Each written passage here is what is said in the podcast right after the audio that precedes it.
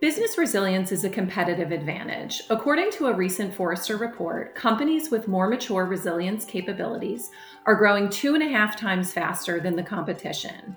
But as business resilience becomes more vital to success, it also has to be a shared responsibility across all C suite executives.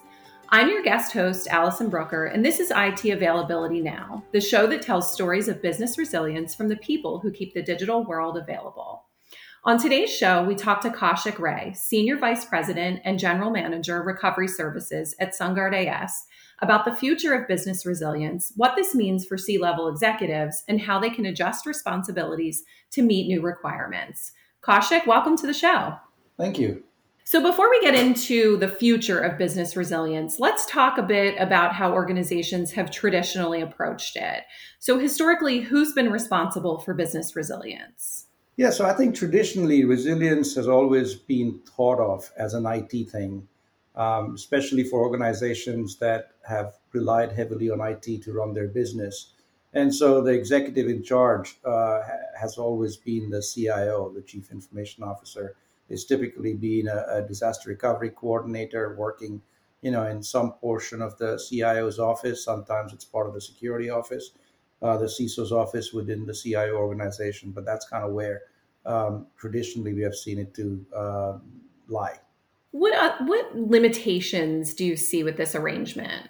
Well, I think it's it's in the in the topic itself, right? The topic is not IT resilience; it's it's business resilience, um, and and so uh, it can't just be IT's problem to solve, IT's challenge to solve.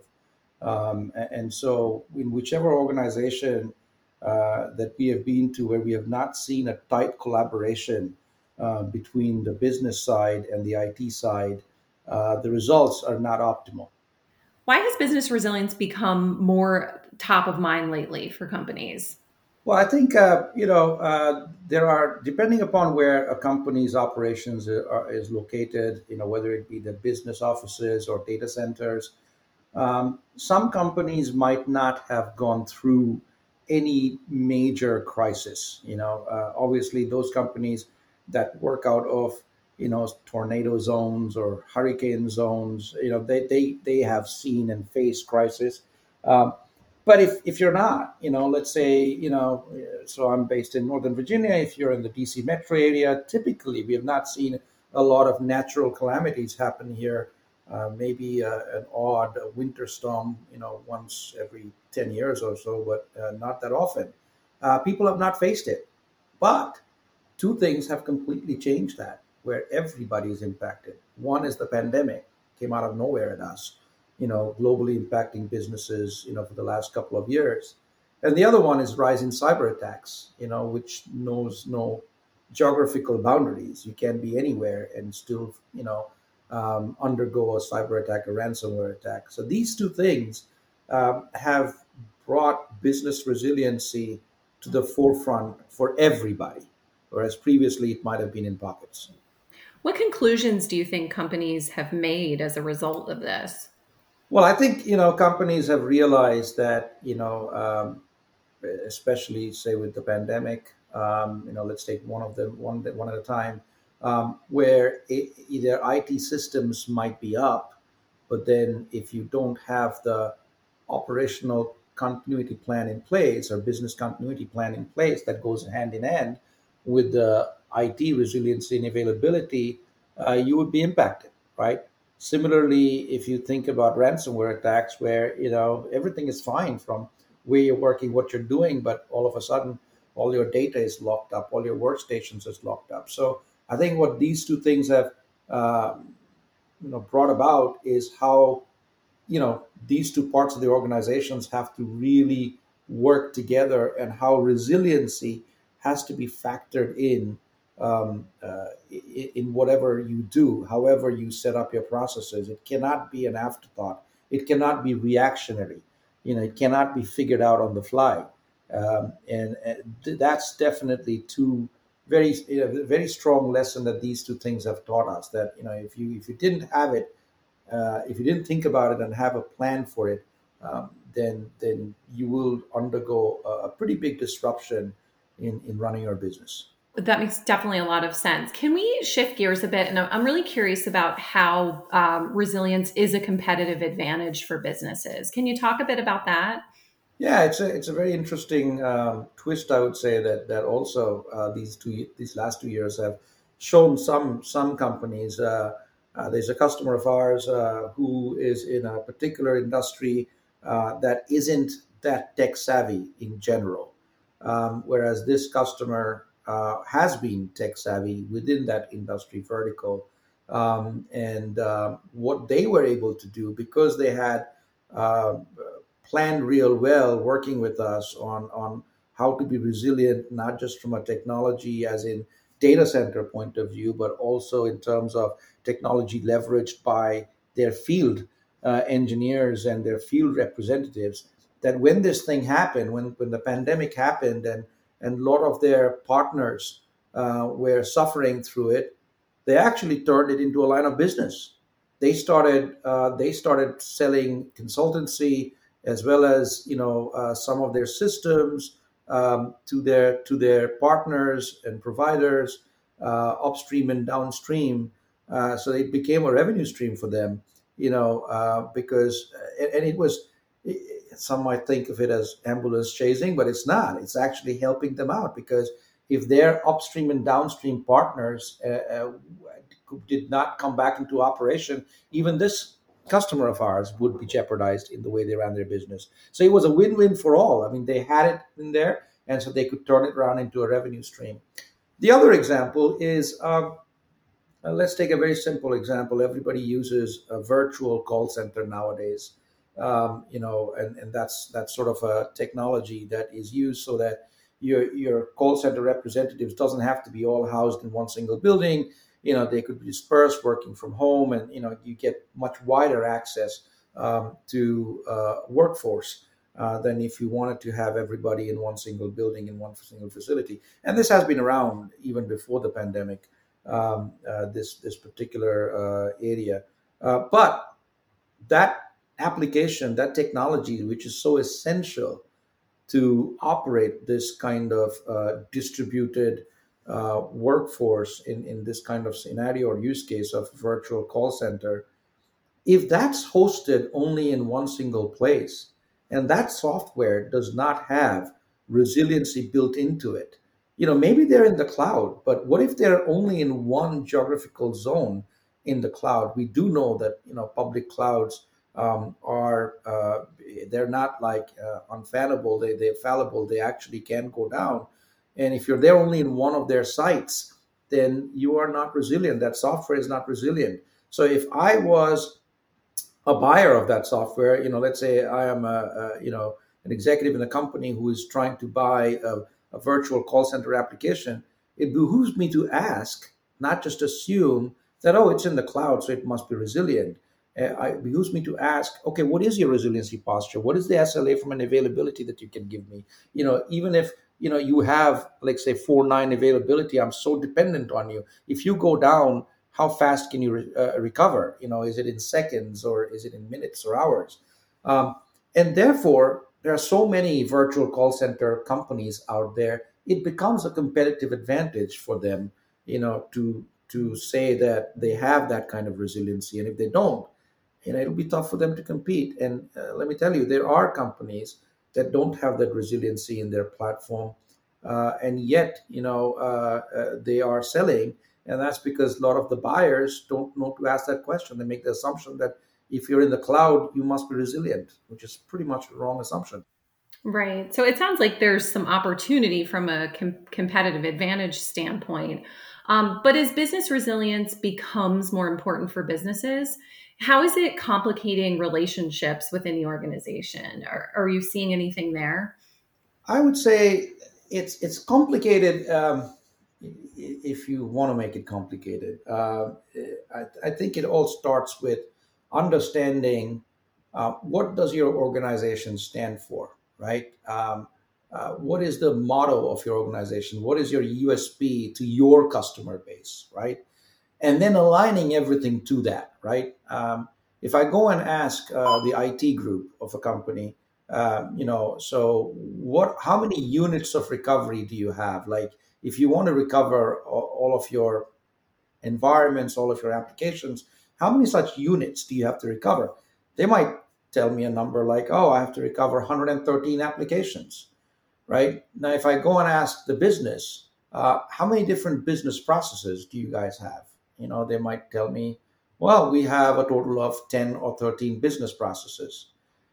And then the question would be which one of those 10 or 13 are important, uh, are aligned to you meeting your commitments, your USP, your value that you deliver to your customer base?